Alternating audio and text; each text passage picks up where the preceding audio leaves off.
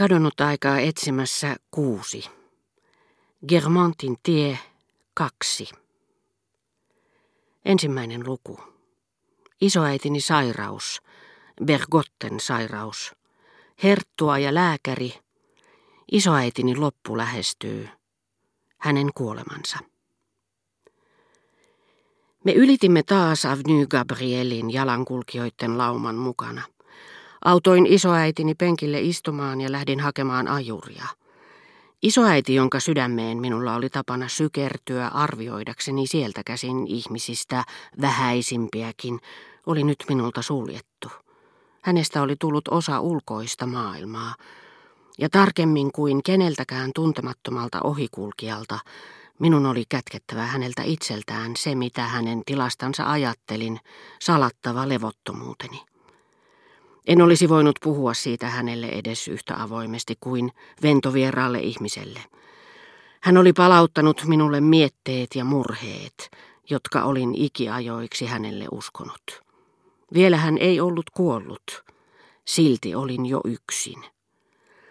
Ja hänen viittauksensa Germantin sukuun, Moliériin, pikkupiiristä käymiimme keskusteluihin – vaikuttivat nekin irtonaisilta, ponnettomilta, mielikuvituksellisilta, koska ne kumpusivat ihmisestä, jota ei ehkä huomenna enää olisi, jolle niillä ei enää olisi mitään merkitystä, nimittäin niitä muodostamaan kykenemättömälle olemattomuudelle, joksi isoäitini kohta muuttuisi. Olen pahoillani, hyvä herra, mutta te ette ole tilannut vastaanottoa, eikä teillä ole järjestysnumeroa, sitä paitsi tänään ei ole minun vastaanottopäiväni. Teillä on tietenkin oma perhelääkäri. En minä voi noin vain asettua hänen tilalleen, ellei hän itse kysy minulta neuvoa.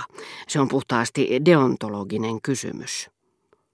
Juuri kun olin ollut pysäyttämäisilläni ajurin, olinkin tavannut kuuluisan professori Een, joka oli suorastaan ystävällisissä väleissä tai ainakin paljon tekemisissä isäni ja isoisäni kanssa ja asui nimenomaan Avenue Gabrielin varrella. Ja äkillisestä mielijohteesta, siinä toivossa, että hänestä voisi olla suurtakin apua isoäidilleni, olin ryhtynyt hänen kanssaan puheisiin juuri kun hän oli menossa sisään.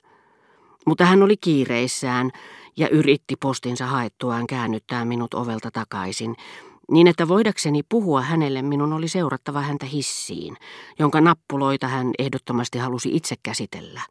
Siitä oli tullut piintynyt tapa.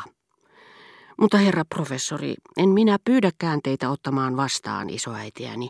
Te ymmärrätte kyllä, kun hän saan selitetyksi teille asian laidan. Hän on todella huonossa kunnossa. Sen sijaan pyytäisin teitä tulemaan meille sairaskäynnille puolen tunnin kuluttua. Silloin hän on jo kotona. Sairaskäynnille teille.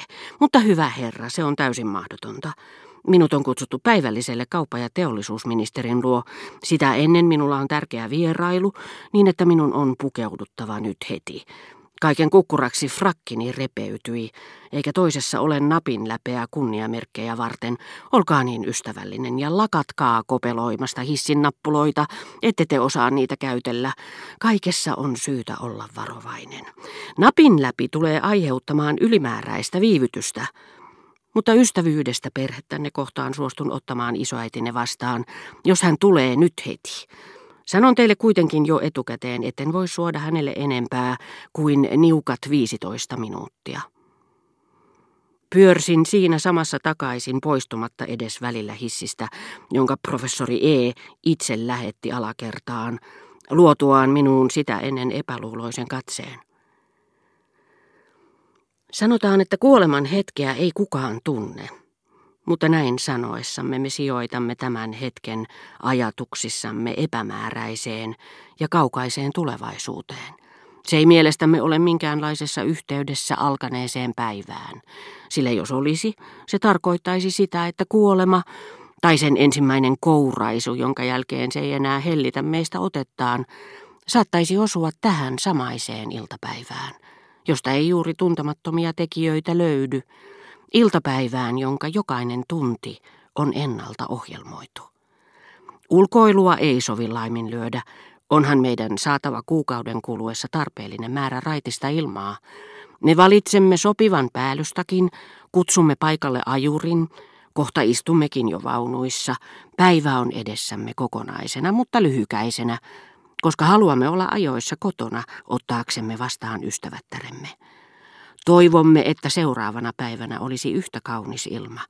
Emmekä aavistakaan, että kuolema, joka jo teki meissä taivaltaan toisella tasolla, läpitunkemattomassa pimeydessä, on nimenomaan valinnut sen päivän astuakseen näyttämölle, muutama minuutin kuluttua, suurin piirtein silloin, kun vaunut saapuvat Champs-Élyséesille.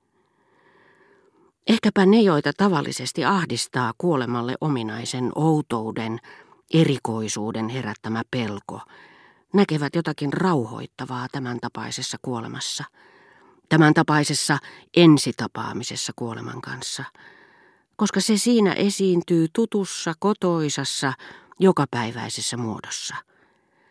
Sitä edelsivät erinomainen aamiainen ja ajomatka, jollaisia terveilläkin ihmisillä on tapana tehdä. Sen ensimmäiset iskut osuvat samaan ajankohtaan kuin kotiin paluu avovaunuissa. Sillä niin sairas kuin isoäitini olikin, moni ihminen olisi voinut todistaa nähneensä hänet kuudelta iltapäivällä meidän tullessamme Chanceliseltä. He olivat nähneet hänen ajavan ohi avovaunuissa, ihanan sään vallitessa.